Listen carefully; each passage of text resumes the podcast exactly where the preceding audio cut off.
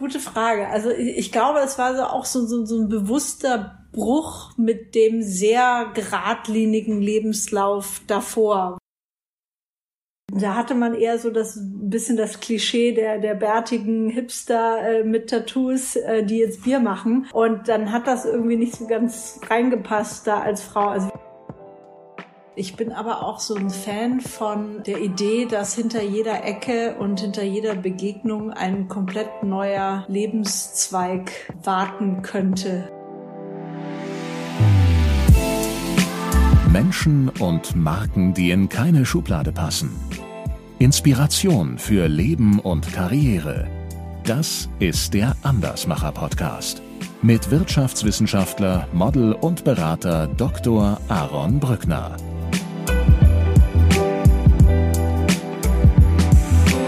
Katharina, herzlich willkommen im Andersmacher Podcast. Dankeschön, hallo Aaron. Sag mal, wie oft, wie oft hältst du eigentlich inne und denkst dir so, boah, was wäre eigentlich gewesen, wenn ich damals nicht nach Australien gereist wäre? Ehrlich gesagt gar nicht so oft, äh, also mittlerweile nicht mehr wirklich, weil es natürlich jetzt schon auch äh, eine Zeit lang her war, aber am Anfang war das schon ganz schön verrückt.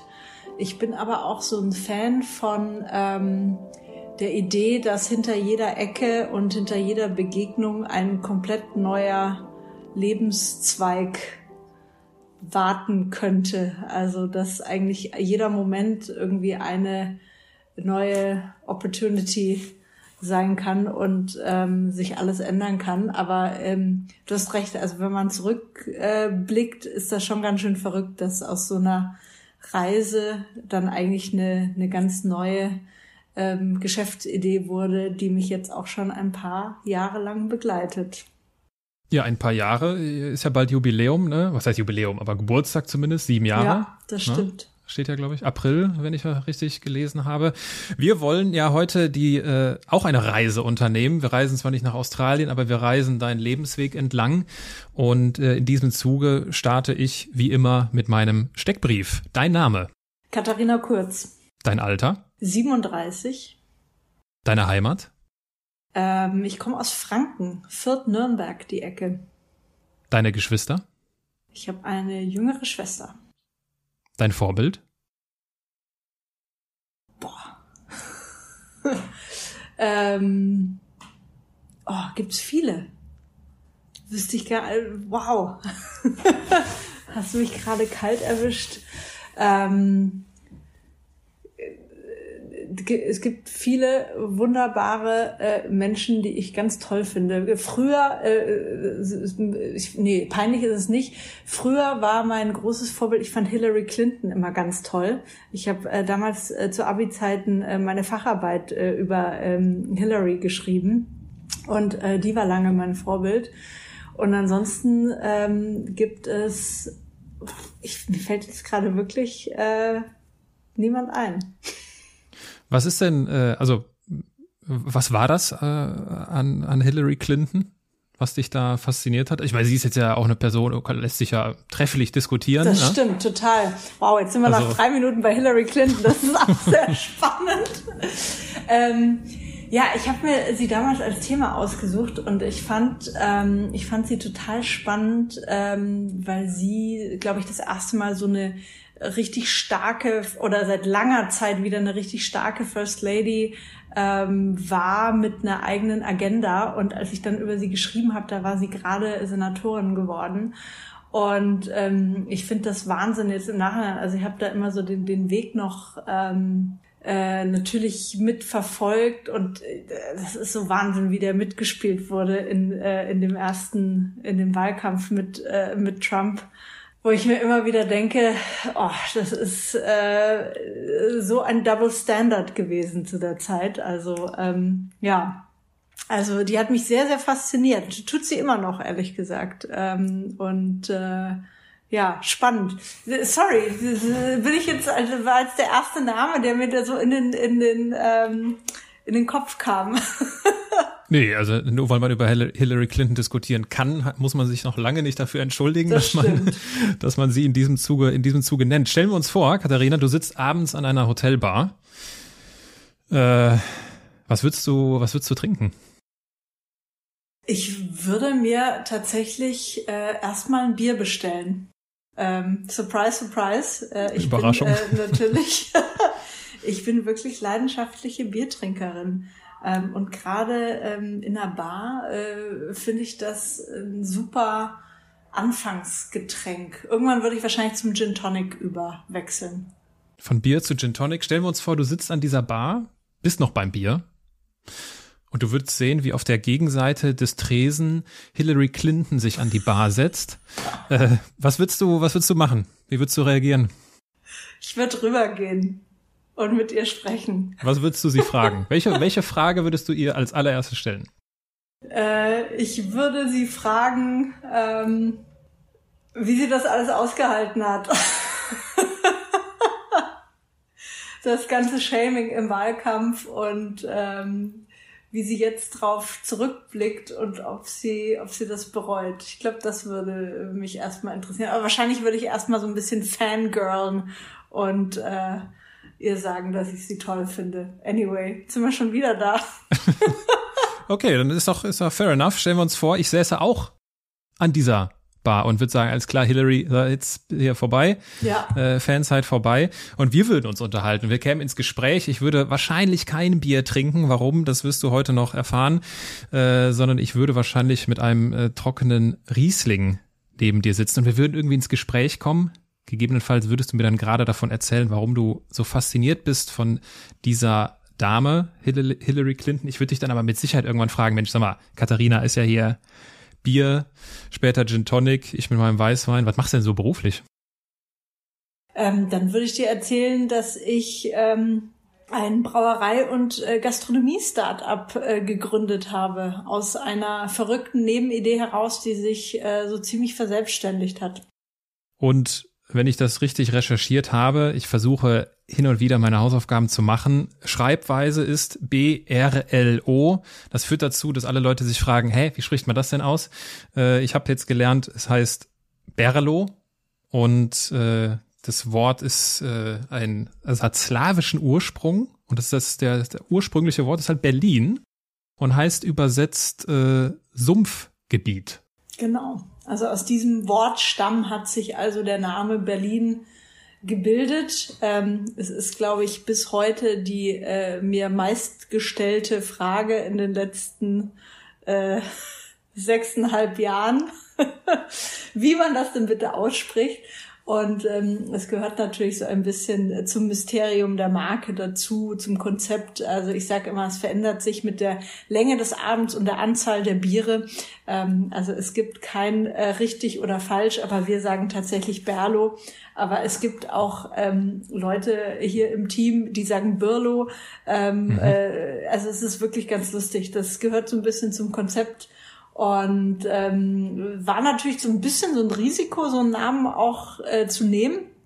Und wir haben auch lange überlegt und damals haben uns auch viele Leute von abgeraten, aber wir fanden es irgendwie cool. Also wir haben das wirklich so bestimmt drei Monate lang, ähm, haben wir den Namen so ruhen lassen und haben immer wieder Brainstormings gehabt ähm, weil wir dachten, das können wir nicht machen, kann keiner aussprechen, äh, kann keiner schreiben, findet uns niemand auf Google. Ähm, aber ich glaube, es war im Endeffekt wirklich die richtige Entscheidung, weil es so ein ähm, Conversation Starter ist, ja. Also äh, wenn wir auf irgendeinem Bierfestival sind oder so, dann kommen alle immer so, sag mal, wie spricht man das eigentlich aus? Und ähm, dann bist du im Gespräch, dann, dann machst du ein paar Witze hin und her und irgendwie dann ähm, setzt sich das auch in den Gehirnen der Menschen auf jeden Fall fest. Ja, das ist ein spannendes Thema, ne? Also Vorteile und Nachteile da abzuwägen, weil also ich bin natürlich auch drüber gestolpert. Hab ich Br Brillo, was verstehe ich nicht. Und äh, ist natürlich die Frage, was was überwiegt, also dieses äh, dieser dieser Conversation Starter, den du ansprichst, oder dieses ich bleib auch nicht in Erinnerung, weil ich es nicht verstanden habe. Aber du sagst also so rückblickend, jetzt fast sieben Jahre, sagst du schon, ziehst du schon ein positives Fazit, ne, wenn ich das richtig verstehe. Total, auf jeden Fall. Also ähm, es bleibt in, äh, in Erinnerung und äh, wahrscheinlich oft auch gerade deshalb, weil sie es nicht verstanden haben. Also und ähm, ich kriege auch ganz oft die Reaktion, ähm, wenn ich mit irgendjemandem drüber spreche oder jemanden kennenlerne, so, oh, jetzt weiß ich endlich, wie man das ausspricht. Ja klar, das Bier mit dem komischen Namen. Also ähm, es ist nicht so, nur weil du es nicht verstehst, heißt ja nicht, dass du es direkt vergisst. Hm. Das stimmt wohl. Das Bier mit dem komischen Namen kann natürlich auch in Erinnerung bleiben. Das Bier mit dem komischen Namen, also ihr produziert Bier, ihr habt aber auch jetzt nicht nur im weiteren Sinne auch ein anschließendes äh, Gastronomiegeschäft. Äh, jetzt, wir sprechen heute am 26. Februar 2021. Gastro, Bier, Corona. Wie mühsam ist es gerade?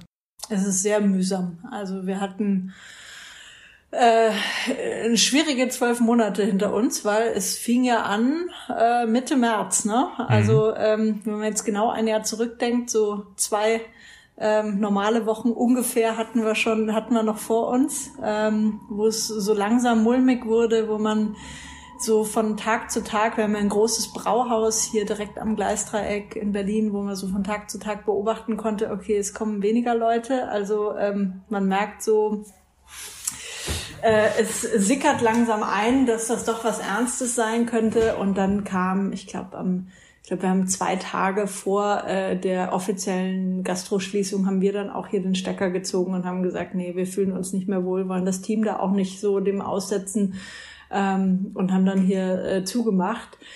Und seitdem, ähm, ja, spannend. Also wir hatten dann, der Sommer war einigermaßen okay, wir haben einen riesigen Biergarten hier, ähm, äh, aber ähm, wir sind als, als kleinere Craft-Brauerei waren wir wahnsinnig auf ähm, die Gastronomie fokussiert. Also nicht nur mit unserer eigenen Gastronomie, sondern auch, also wir haben viele Gastronomien einfach beliefert, Fassbier, Klar, Flaschenbier. Ja ähm, und haben eigentlich den, den, den Einzelhandel, äh, da hatten wir gar nicht so einen großen Fokus drauf, weil ähm, sich Getränketrends ja eigentlich erstmal durch die Gastronomie etablieren müssen. Und das war schon ähm, ganz schön hart. Also der erste Lockdown natürlich vor allem, aber dann, also das ging ja das ganze Jahr so weiter. Ne? Es gab im Sommer so eine, eine kleine Entspannung. Ähm, dann ab Oktober wird es eigentlich wieder äh, ziemlich schrecklich, wo du gemerkt hast, okay, zweite Welle kommt ähm, ein komplettes Chaos bei den staatlichen Hilfen. Ähm, also ich bin sehr gespannt, ähm, wie es jetzt auch weitergeht. Also wir sind jetzt seit November wieder geschlossen, ähm, wie alle anderen Gastronomien auch. Ähm, wir hoffen, dass es an Ostern wieder weitergeht. Wenn ich mir jetzt gerade die Zahlen angucke, weiß ich mhm. nicht. Also es war ein sehr turbulentes Jahr, ehrlich gesagt, wo wir auch viel umdenken mussten. Ähm, ja, und hoffentlich geschafft haben, so das Team alle mitzunehmen. Ähm, ja, aber genau, Bier und Gastronomie äh, zusammen äh, sind auf jeden Fall äh, nicht die Branchen, die zu den Krisengewinnern gehören. Mhm. Wie sieht das denn aus mit, ich meine jetzt, äh, die Medien kolportieren ja unterschiedliche Meldungen. Also auf der einen Seite liest man, keine Hilfen kommen an. Und auf der anderen Seite hört man, gerade die Gastronomie profitiert extrem von den Hilfen, weil halt irgendwie bis zu 70 oder 80 Prozent des Umsatzes ja irgendwie ne, kompensiert wird. Wie ist es denn, was ist eure Erfahrung damit?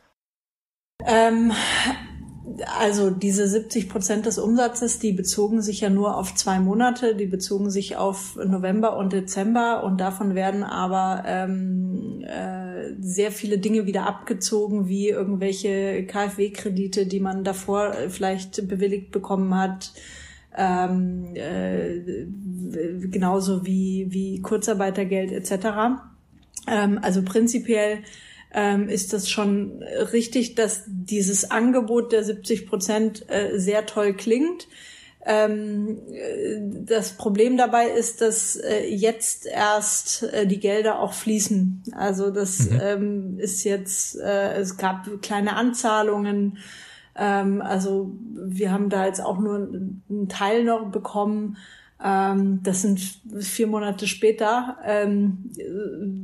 Also es gibt, glaube ich, wenige Gastronomien, die so ein Polster haben.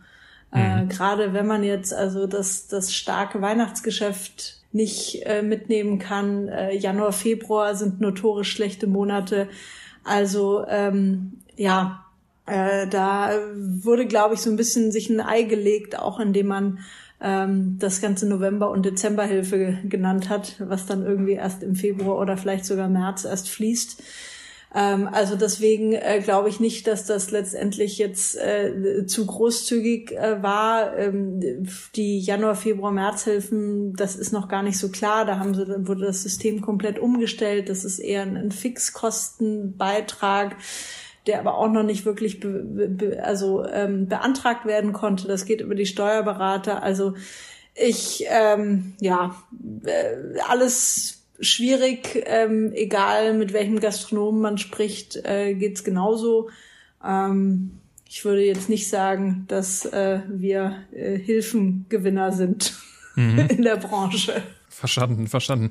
Bevor, bevor das hier eine Corona-Konversation wird. Stimmt. Was, ja. natürlich, was natürlich auch berechtigt wäre, vor allem in der Zeit und vor allem bei deinem Geschäft und äh, bevorzuge ich dann doch lieber jetzt die Abbiegung zur Katharina-Konversation. Äh, wie viel, wie viel Gründerin steckte denn in der siebenjährigen Katharina?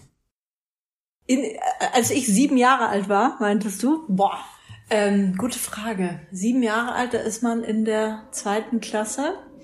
Ähm, hm. Ich habe jetzt nicht, habe ich Limonade irgendwie verkauft? Ich weiß es nicht. Aber ich habe, nee, ich habe äh, neulich äh, wieder gefunden. Das war ein äh, äh grandioses äh, Geschäftsmodell. Äh, ich glaube, das war äh, wahrscheinlich so eher mit acht Jahren. Ähm, äh, mit einem Schulkameraden, ähm, da haben wir, äh, hatten wir so den ersten Amiga 500 mit so einem Tint, nee, nicht so, wie hießen diese Nadeldrucker. Und wir haben ein, ein äh, Fußballbuch ähm, selbst zusammengestellt, ausgedruckt, ja, wo wir ähm, wirklich zu jedem äh, Bundesliga-Verein, zwei Seiten haben wir die Tabelle fein säuberlich äh, und haben ähm, ein Gedicht zu jedem ähm, Fußballverein geschrieben und haben das dann zusammen mit einigen äh, ähm, Sammelkarten äh, schön fein säuberlich ausgedruckt und an unsere Mitschüler verkauft. Also ein bisschen Gründergeist äh, war da auf jeden Fall schon mit dabei. Äh, gibt's das noch? Ich, ein Exemplar habe ich äh, zu Hause noch neulich gefunden, habe mich sehr amüsiert. Das ist, das ist wertvoll. Äh, wenn da, ich meine, wir werden ja gleich auch noch herausfinden, was du, was du studiert hast, was du zunächst beruflich gemacht hast. Und das war ja dann eher nicht die, die Gründerinnenlaufbahn, äh, sondern die Konzernlaufbahn. Aber wenn du jetzt so auch so deine Erziehung Revue passieren lässt und deinen eigenen unternehmerischen Esprit einmal genauer untersuchst, woher kommt das denn? Ist das eher so von deinem Vater oder eher von deiner Mutter? Äh, ich glaube von beiden. Ähm, beide sind ähm, äh, unternehmerisch auch tätig. Also das heißt, es wurde mir schon so ein bisschen auch in die Wiege äh, gelegt. Und ähm, bin dann aber so beim, beim Studium, also für mich war es immer klar irgendwie, dass ich BWL studieren möchte. Ich weiß nicht, ob das so eine Auszeichnung immer ist. Das ist irgendwie auch so, du hast ja auch BWL studiert. Ähm, also ja, für mich gab es da irgendwie gar keine Alternative. Ich dachte mal, das ist so ein Universalstudium, damit kann man dann alles machen. Ähm, und dann wollte ich aber äh, erstmal schon ähm, in Konzern gehen und wollte das erstmal so, war damals auch so zu, zu der Studienzeit, gab es noch nicht diese Gründungswelle. Das, ähm, das hat erst so ein bisschen, ein paar, zwei, drei Jahre vielleicht später irgendwie angefangen. Also damals wollten noch alle irgendwie zur Beratung oder ins Investmentbanking. Ähm, und äh, deswegen war so direkt nach dem Studium Gründung konnte ich mir gar nicht vorstellen. Ähm, mein, mein späterer Mitgründer bei Berlo, Christian hingegen, der hat direkt nach dem Studium gegründet und ich fand das total ähm, mutig, aber auch so ein bisschen verrückt. Dachte echt, okay, krass, ähm, wir können doch noch gar nichts. deswegen, äh, ja, also für mich war das auch äh, wirklich gut und hilfreich, äh, erstmal ähm, auch eine Zeit lang im Konzern zu arbeiten. Ich war beim, beim großen Medienkonzern bei Bertelsmann. Ähm, habe da relativ international auch arbeiten dürfen und ich fand diese Erfahrung total gut, dass man sich da auch mal ähm, so in so einem Umfeld lernt, äh, zu bewegen auf äh, verschiedenen Hierarchieebenen und äh, diese Konzernpolitik äh, mitbekommt. Ähm, also irgendwie, ich fand das gut für die für die Erfahrung und Charakterbildung. Also das ähm, ja möchte ich auch nicht missen, muss ich sagen.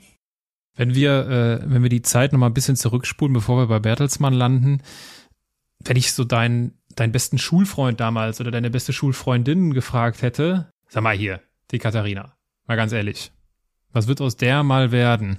Was hätten die mir geantwortet? Gute Frage. Also, ähm, ja, ich glaube, äh, ich glaube, die haben schon auch gemerkt, dass ich irgendwie, wenn du jetzt gerade Andersmacher äh, Podcast auch als als Thema hast, war das, glaube ich, schon so ein bisschen vorgezeichnet, dass ich jetzt nicht irgendwie in der Heimat bleibe und da irgendwie einen, einen, einen vorgezeichneten Weg auch einschlage. Also ähm, irgendwie haben die glaube ich, schon auch so, hätten die wahrscheinlich gesagt, nee, die, die macht mal ihren eigenen Weg und äh, ist wahrscheinlich noch für ein paar Überraschungen gut, würde ich es im Nachhinein einschätzen. Mhm. Ja, Überraschungen, also äh, BWL-Studium, wenn ich es richtig gesehen habe, an der Apps, ich. Nicht so ne? überraschend, ja, genau. Genau, Apps. Äh, ich habe in Witten studiert. Viele Grüße von Witten. Und äh, dann bist du sechs Jahre bei Bertelsmann aktiv gewesen und dann hast du dir, und darüber bin ich gestolpert, und dann hast du dir eine Auszeit genommen äh, für oder mit einer Promotion. Für die Promotion. Für genau. die Promotion, weil ich meine, Promotion ist jetzt ja nicht unbedingt eine klassische Auszeit. Also sagen wir es so, ich habe ich hab, äh, ich hab extern promoviert und äh, habe das erst äh, versucht, neben dem Job bei Bertelsmann zu machen. Ähm, was nicht so ganz funktioniert hat. Ich war dann zu der Zeit in, in Paris gerade und äh, also tolle Stadt.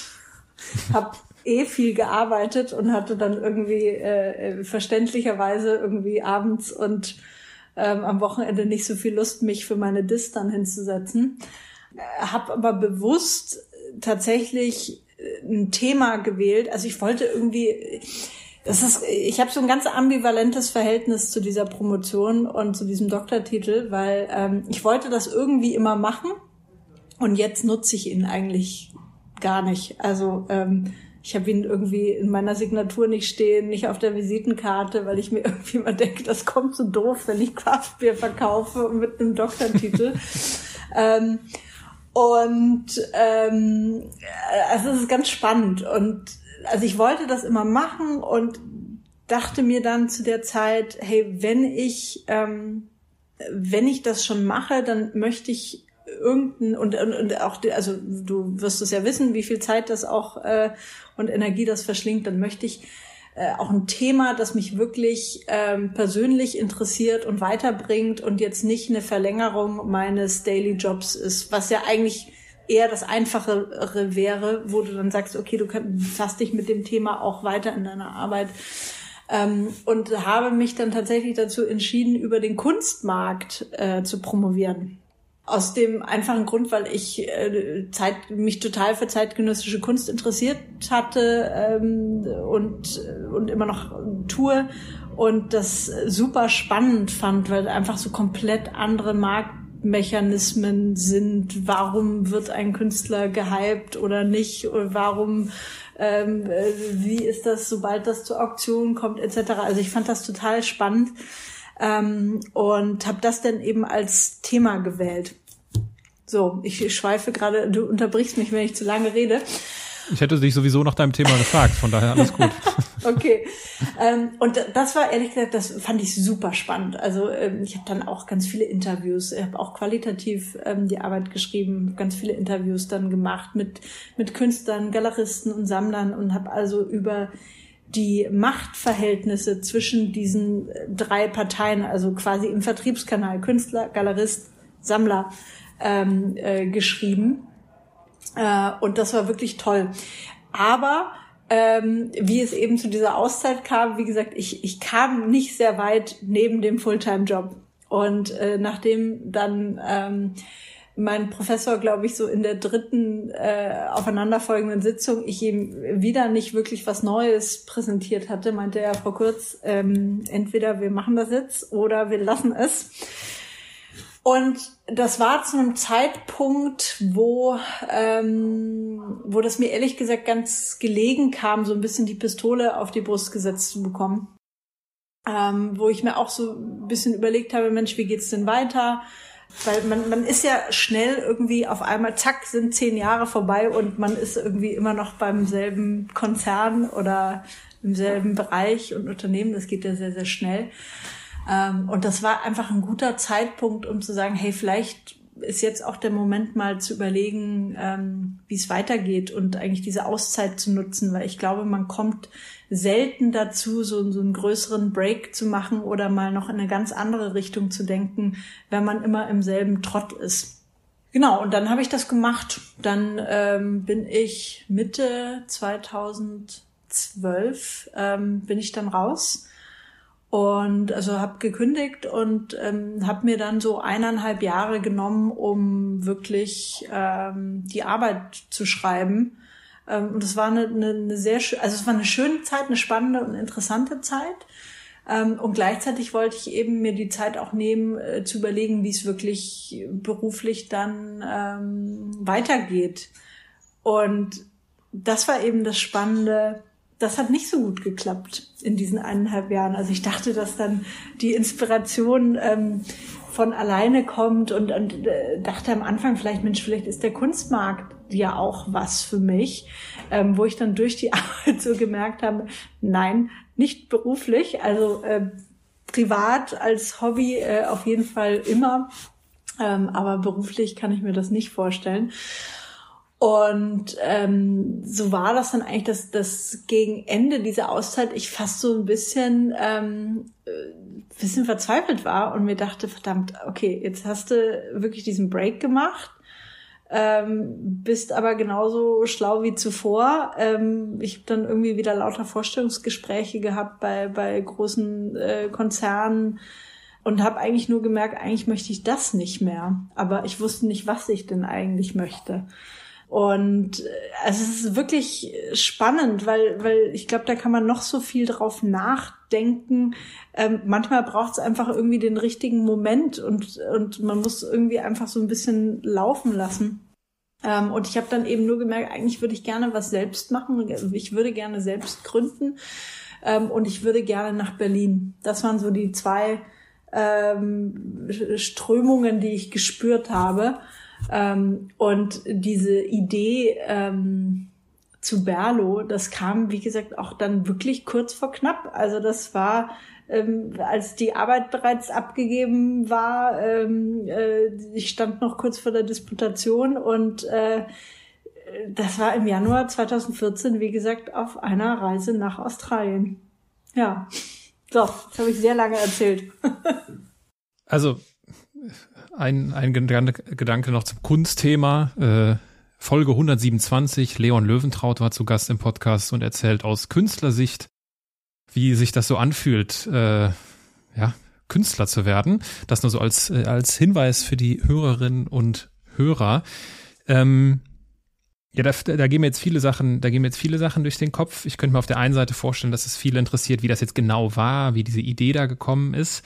Äh, es ist ja meiner Beobachtung nach so, dass viele Menschen suchen nach einer Geschäftsidee. Also auf der einen Seite suchen Menschen nach Geschäftsideen und auf der anderen Seite gibt es Menschen, die werden von Geschäftsideen gefunden. Was, was trifft bei dir eher zu? Wie würdest du das beschreiben da in Australien? War das, war das deine Suche oder war das, hat die Idee dich gefunden? Ich glaube, die Idee hat mich gefunden. Und ich bin so ein äh, totaler Leidenschaftstyp. Also ich, ich kann mich wahnsinnig gut für, für eine Sache oder für ein Thema begeistern und äh, mich dann richtig reinbeißen. Und äh, ich, also bei mir ist es wahnsinnig wichtig, dass ich, ich könnte mir jetzt nicht vorstellen, einfach irgendwie ein Copycat äh, von irgendeiner Idee zu machen, nur weil ich denke, da ist gerade hier kurz Potenzial und ich kann das schnell groß machen. Also ich lasse mich schon sehr von Themen einfach begeistern. Und die Idee hat mich insofern gefunden, als dass ich ähm, äh, in Australien ganz viel Bier getrunken habe, ganz viel Craftbier getrunken habe und äh, da totalen Spaß dran hatte und äh, irgendwie in jede Bar immer reingegangen bin und dann waren da so viele Zapfhähne und ich habe immer geguckt, oh, was gibt's denn hier?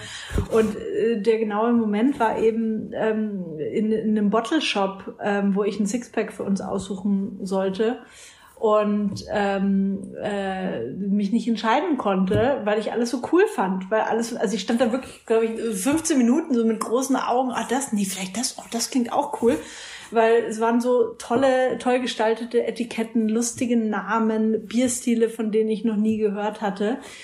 Und da fiel es mir wirklich so wie Schuppen von den Augen, äh, dass ich mir dachte, verrückt, also wir sind ja in Deutschland so stolz eigentlich auf unsere Biertradition.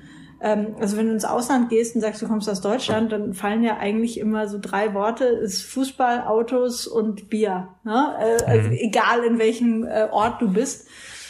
Und ähm, obwohl wir so stolz sind auf diese Biertradition, ist es eigentlich relativ langweilig, was sich da so entwickelt hat. Das ist alles irgendwie Pilz und Hefeweizen. Und wenn du dir die großen Fernsehbiere anguckst, die schauen alle gleich aus, die schmecken alle gleich.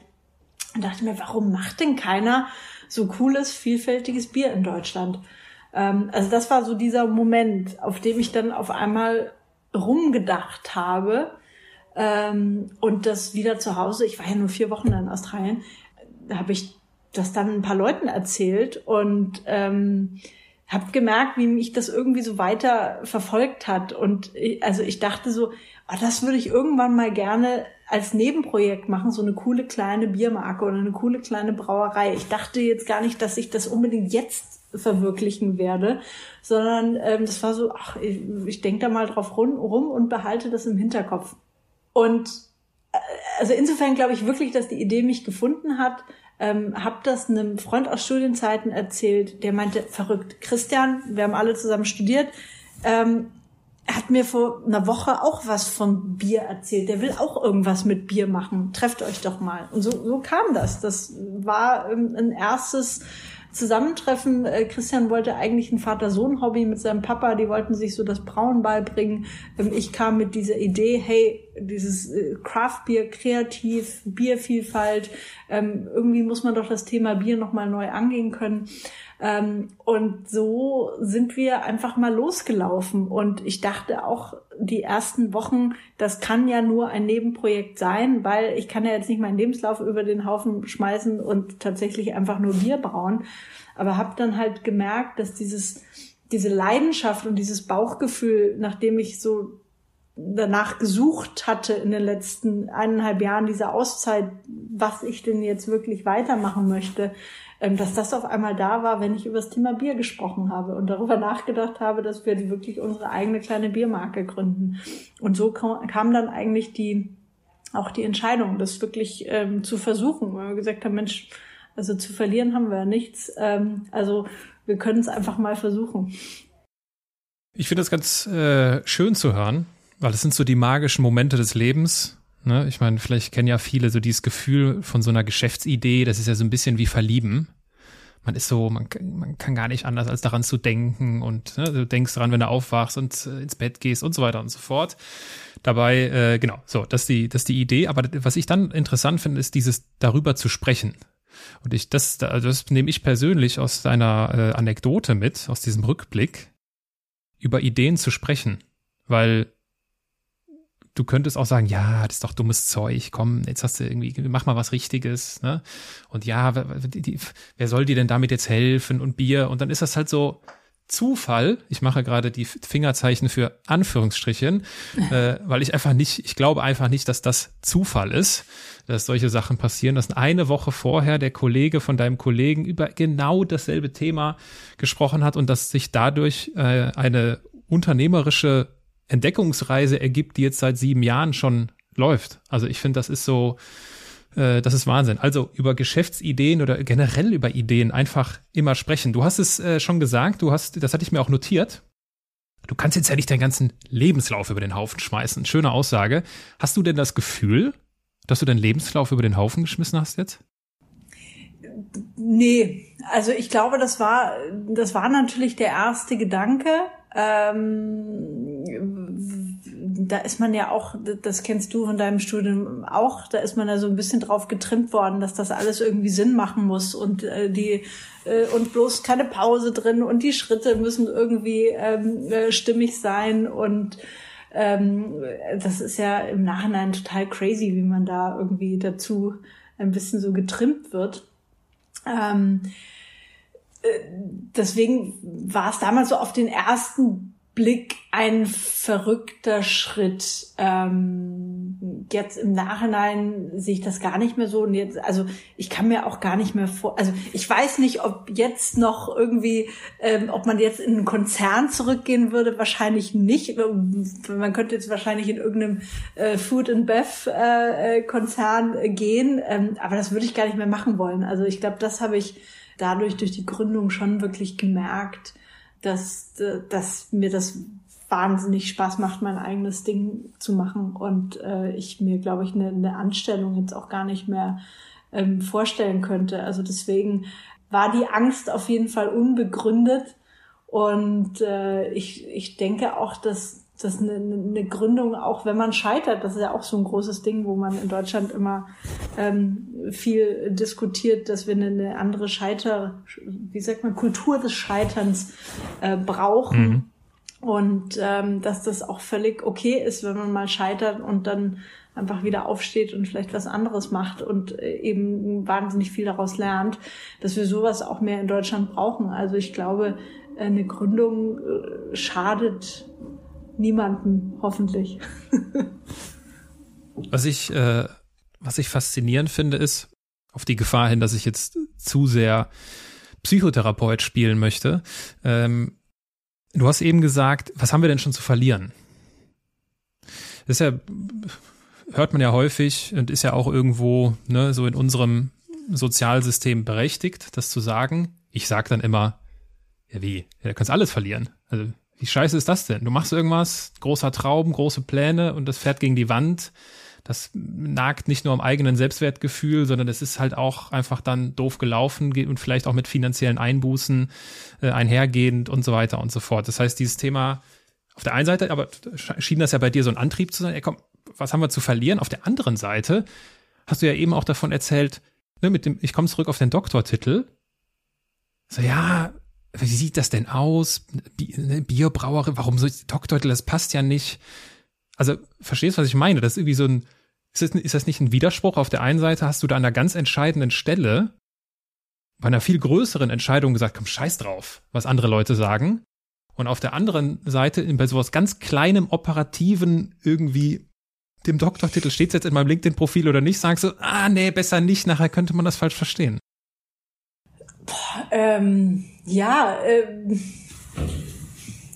also wie gesagt, ich bin da, glaube ich, wirklich ähm, total meinem Bauchgefühl gefolgt und ich bin wahnsinnig froh, dass ich das gemacht habe und habe im Endeffekt viele tolle Menschen darüber kennengelernt, nochmal ganz neue äh, Netzwerke und Ideen äh, bekommen.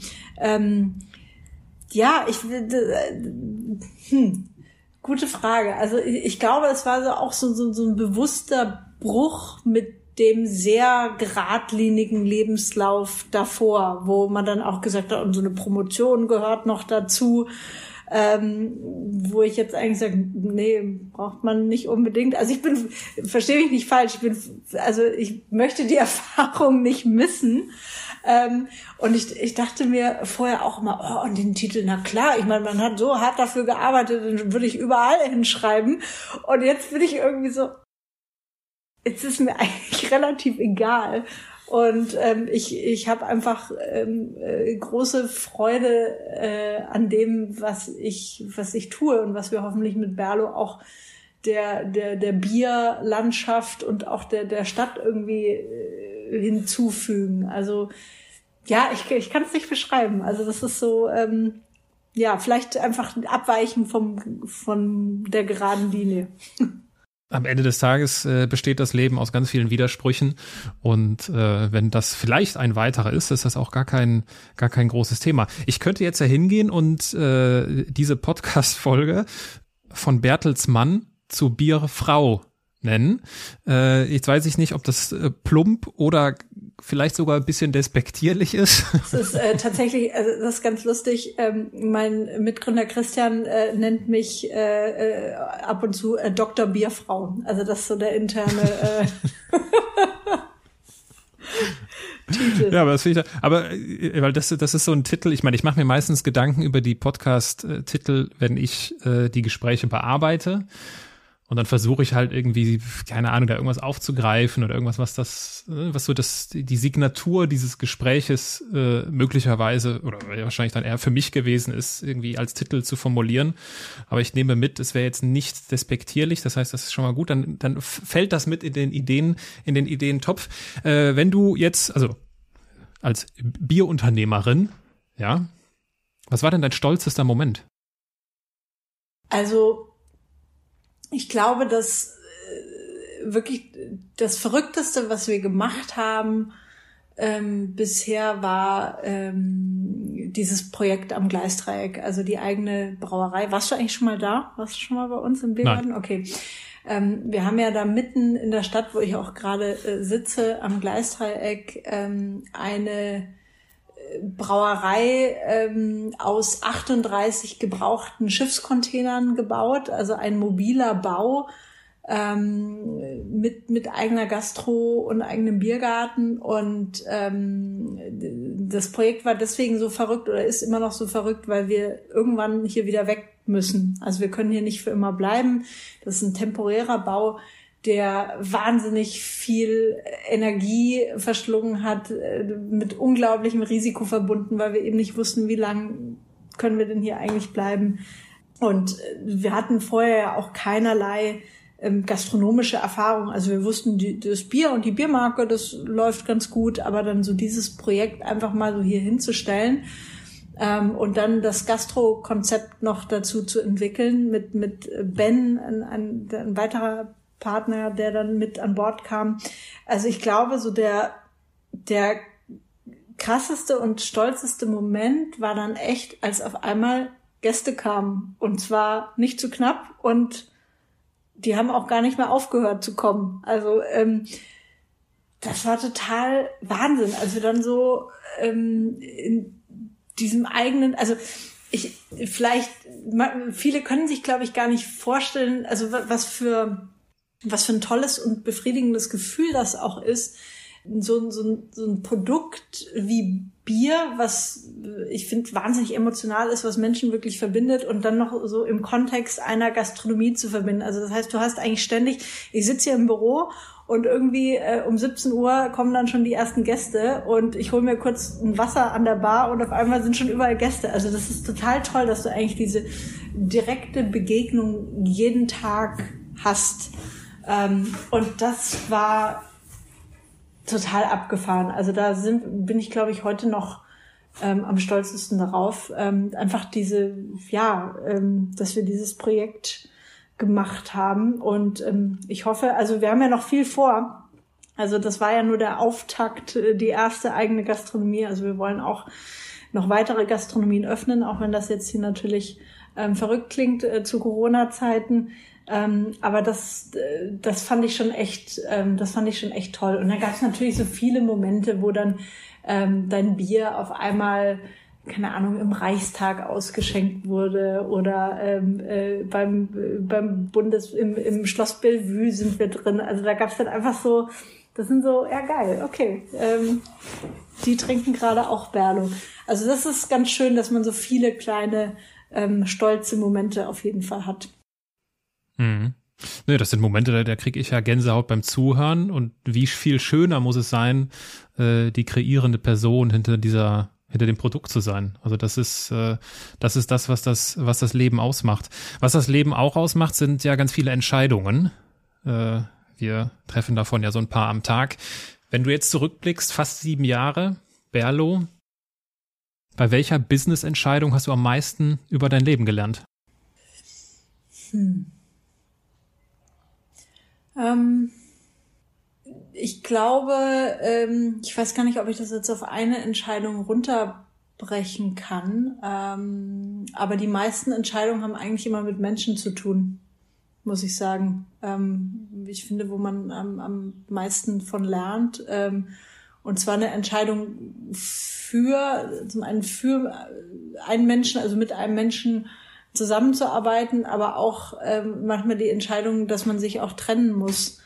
Ähm, und ich finde, das sind die Sachen, wo ähm, ja, wo man am, im Endeffekt am meisten lernt und wo man auch denkt, oh, hätte ich das mal ähm, anders oder früher ähm, etc. entschieden, wo man vielleicht auch, ähm, also es sind natürlich auch die harten Entscheidungen, aber wo man irgendwie dann auch ähm, vielleicht versucht hat, ähm, etwas wirklich dann länger noch funktionieren zu lassen oder wo, wo man eigentlich schon von vornherein wusste, wahrscheinlich wäre jetzt die richtige Entscheidung, ähm, da getrennte Wege zu gehen. Und da habe ich auf jeden Fall einige, einige Sachen ähm, draus gelernt. Normalerweise würde ich jetzt nachfragen, ob du eine konkrete Situation, ob du ein konkretes Beispiel hast. Ich will dich aber auch nicht in die Bredouille bringen, da irgendwelche personellen Geheimnisse kundzutun. Und ich vermute, in diese Richtung würde das gehen. Ne? Wahrscheinlich, ne? genau. ja, dann lassen wir das mal, dann lassen wir das mal so stehen. Ähm, du wurdest in einem Podcast-Interview, ich weiß nicht mehr in welchem Kontext das war, äh, habt ihr euch unterhalten und du hast an einer Stelle gesagt, ich habe gelernt, dass man alles lernen kann. So, dann habt ihr so ein bisschen darüber gelacht und dann ich habe mir aber gedacht, das ist voll die gute Aussage.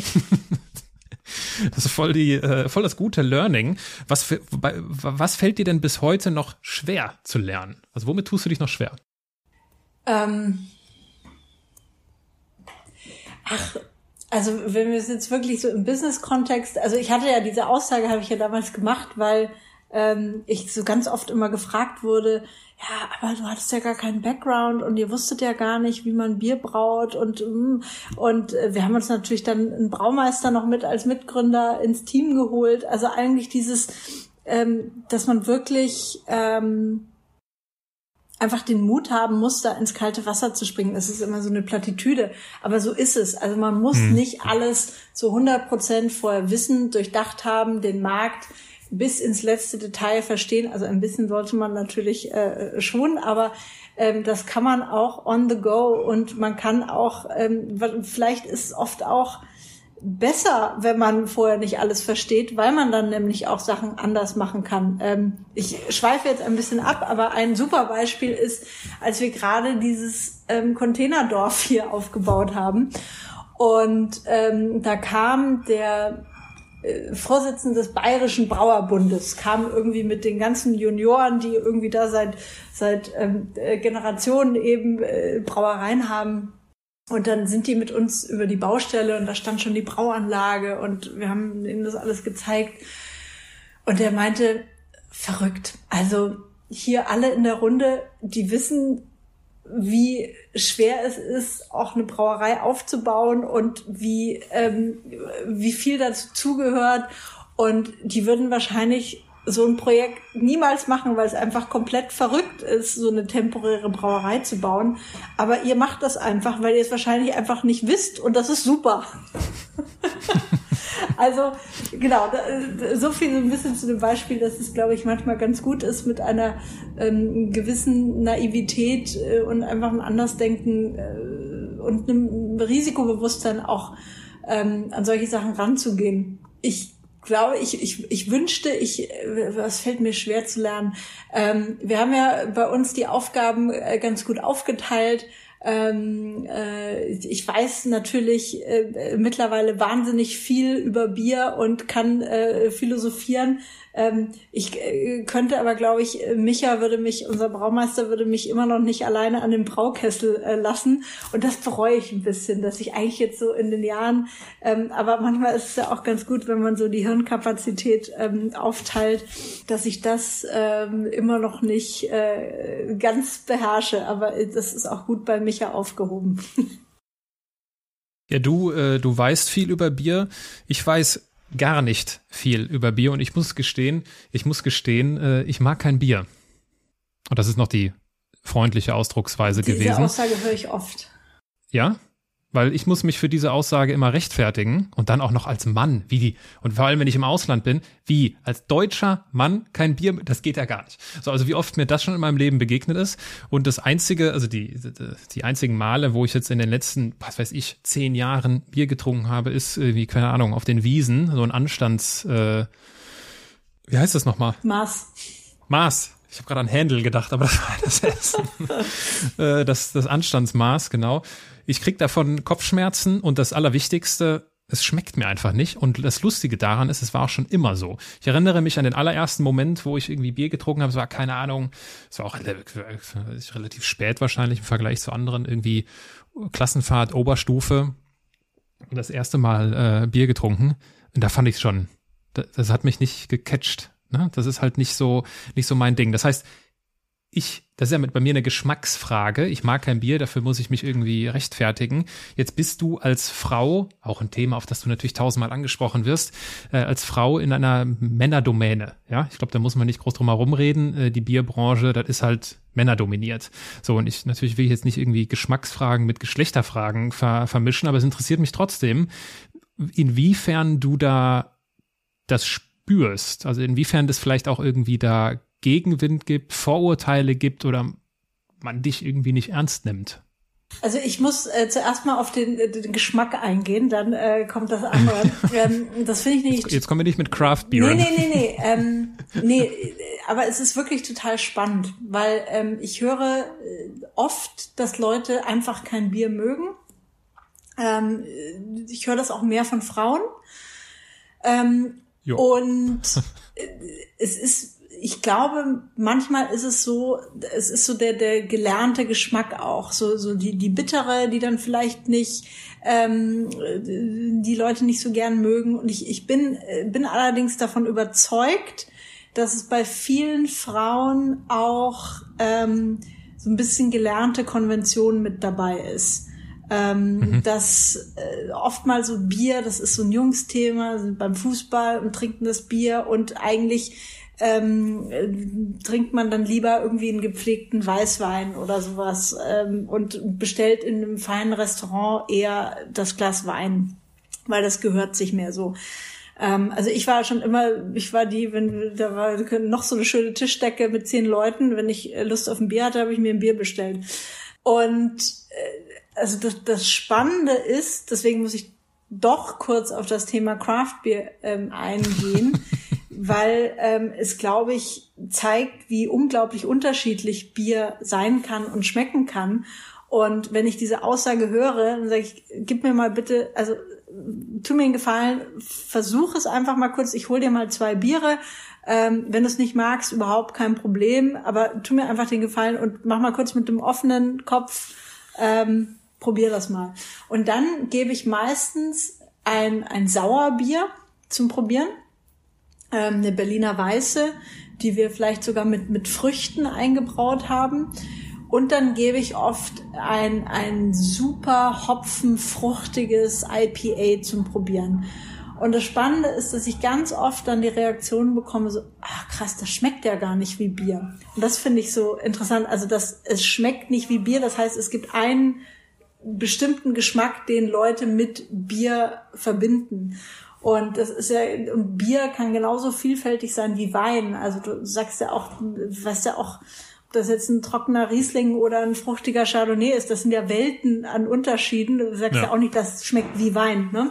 Also das finde ich ganz spannend, ähm, dass es, glaube ich, so eine Mischung ist aus äh, Tradition, Konvention und vielleicht einfach dieses ein bisschen langweilige, ähm, zu dem der deutsche Biermarkt leider über die letzten Jahrzehnte so ein bisschen gekommen ist. Also ich glaube, man kann das durchaus aufbrechen, auch indem man Bier in andere Kontexte setzt.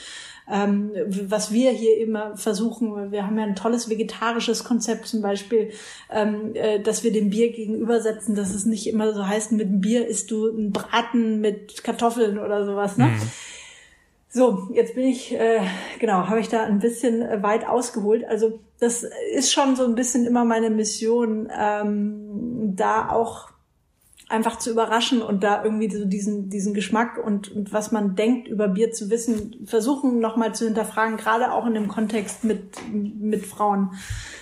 Genau, wie ist es als Frau in der Bierbranche? Äh, ja, wurde mir schon sehr oft gestellt, die Frage. Nein, aber ich verstehe das ja auch und das ist ja auch spannend. Und ich meine, prinzipiell ist es ja so, dass wir wahnsinnig wenige ähm, äh, weibliche Gründerinnen immer noch haben. Also ich kann jetzt die Statistiken nicht mehr genau sagen, aber es gibt, glaube ich, nur fünf Prozent aller Gründungen sind wirklich rein weiblich. Äh, ich glaube, 12, 13 Prozent sind mit gemischten Teams. Also ähm, und deswegen finde ich es auch schön, da äh, auch über dieses Thema zu sprechen, weil ähm, wir brauchen halt auch mehr weibliche Gründungs- Vorbilder in den verschiedensten Bereichen und eben nicht nur in irgendwie jetzt, sagen wir mal, mehr typisch weiblich assoziierten Bereichen, sondern da gehört Bier genauso dazu wie äh, Fintech etc. Also ich glaube, wir müssen da einfach insgesamt breiter werden.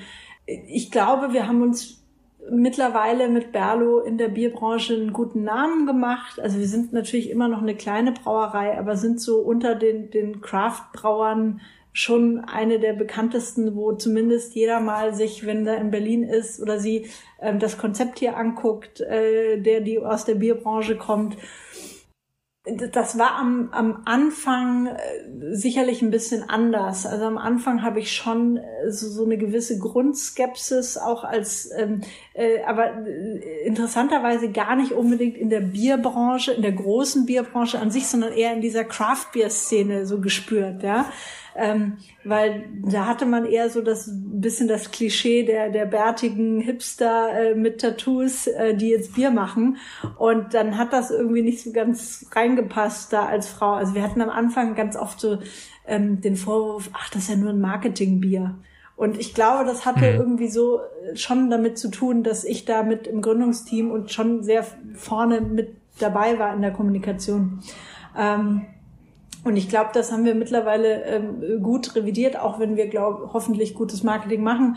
Ähm, sind wir, haben wir mittlerweile zwei eigene Brauereien in Berlin. Also wir sind eher den, den äh, schwierigen Weg gegangen. Also äh, wir haben so angefangen und haben uns eingemietet bei anderen Brauereien, haben da einfach produzieren lassen. Das machen immer noch viele Craft-Brauer, das ist auch völlig in Ordnung. Aber wir sind eher den schwierigen Weg gegangen, haben gesagt, nee, wir wollen das alles komplett selbst produzieren, selbst kontrollieren. Ähm, und ich glaube, dass sich das mittlerweile dann schon ähm, ja auch in der Wahrnehmung sehr, sehr geändert hat. Und ähm, ich merke halt schon, dass ich dann auch gerne irgendwie für Panels angefragt werde, weil wir natürlich auch genauso gucken müssen, ähm, dass das diverser wird.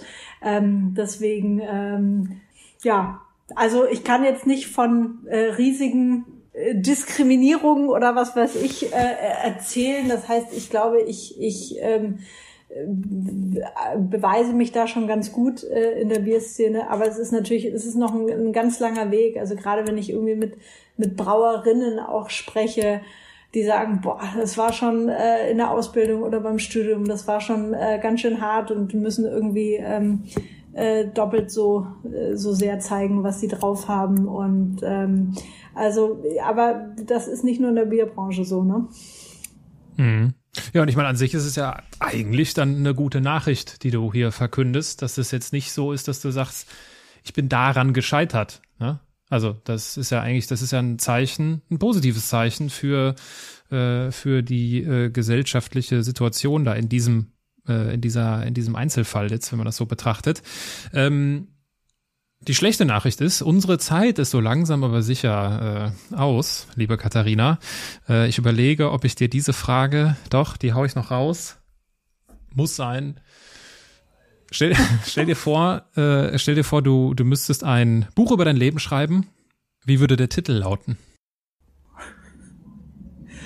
Ähm, über das Bauchgefühl. Über das Bauchgefühl oder mit dem Bauch. Irgendwie so. Irgendwie so. Ich, ich, ich von, mag. Von Dr. Bierfrau. Genau, ich mag äh, dieses äh, durch, ähm, ja, dieses Thema Bauchgefühl mag ich wirklich. Bauchgefühl und Leidenschaft. Das ist wirklich wahnsinnig wichtig. Und ich glaube, da ähm, müssten mehr Leute mehr in sich reinhören und äh, dem folgen und lernen, dem zu folgen. Also, und ich glaube, dass ähm, habe ich immer gemacht und äh, ich denke auch, ähm, ja, das, das wird mich weiter begleiten. Dr. Bierfrau ist auch ein guter Titel für ein Buch. Dr. Bierfrau resoniert auch mit mir und das, was du sagst, äh, fällt bei unseren Hörerinnen und Hörern definitiv auf fruchtbaren Boden, sonst würden sie den Andersmacher-Podcast nicht hören. Also Stichwort Bauchgefühl, Leidenschaft finden und äh, dieser Intuition folgen, die in uns allen liegt. Kommen wir zur letzten Rubrik in diesem Gespräch, das sind die Halbsätze. Äh, ich beginne einen kurzen Satz und du beendest ihn spontan und auch kurz. Ganz in meinem Element bin ich, wenn ich mit äh, guten Freunden an einem schönen Ort ein Bier trinke.